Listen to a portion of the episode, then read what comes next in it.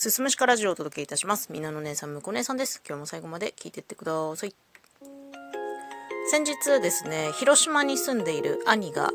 帰省してきましたね。それに伴ってですね、兄と、あと私の母と、夫の父さん母さん4人で、まあ普段私が夫と2人でやっている居酒屋にですね、お食事に来てくれたんですけど、まあ改めてね、特殊な環境だなとは思うわけですよ。結婚してから夫の家族とあと私の母兄みんなでこう大晦日にねお食事会をするのが恒例になりまして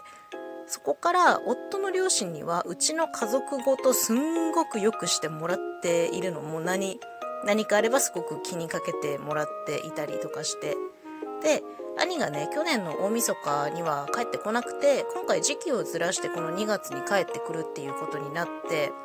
そしたらさ、夫のお父さんが、ちゃんと連絡してよってお兄さんに会わせてよみたいな感じで言ってくれて、で兄のことをね、息子のように思ってくれていて、で、まあ今回店に来て、それはそれは大盛り上がりの様子だったんですね。で、まあそんな中、朗報が一つありましてですね、私の兄独身なんですけれども、ついにお付き合いしている人がいるとのことなんですよ。で、まあ年齢のこともあるし、結婚ももちろん視野に入れているっていう話で、まあ兄の結婚をね、諦めていた母はもう手叩いて大喜びだったんですよ。で、お食事会でその話にもなったみたいなんだけど、そしたらさ、夫のお父さんもなんか合わせなさいみたいなことを言ってたらしくて、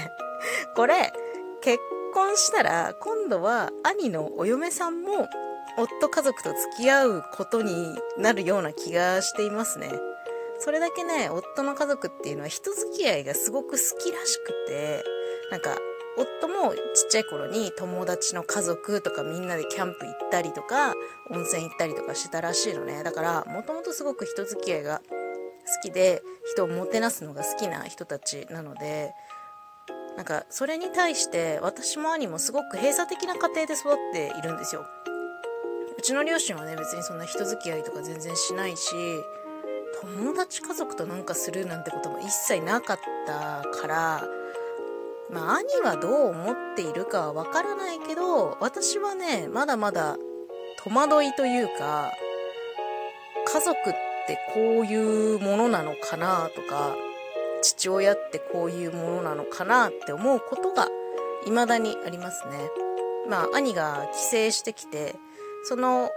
お迎えにね、私の実の父が母を連れて行ったんですよ。で、まあ、家まで母をね、父が迎えに来た時に、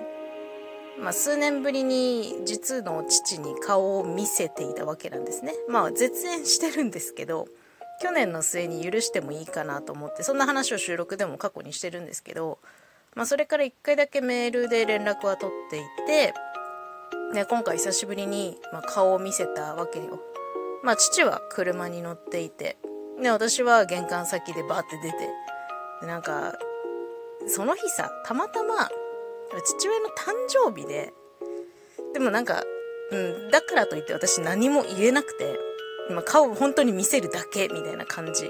顔見せるだけの状態で、その日はたまたま父親の誕生日で、たまたま数年ぶりに顔を見せて、そしてその日の夜に夫家族とうちの家族が集まって、そして兄に新しい家族ができるかもしれないよっていうお知らせを聞いて、なんだかね、家族についてがギュッと詰まった一日だったなっていうふうに思いますね。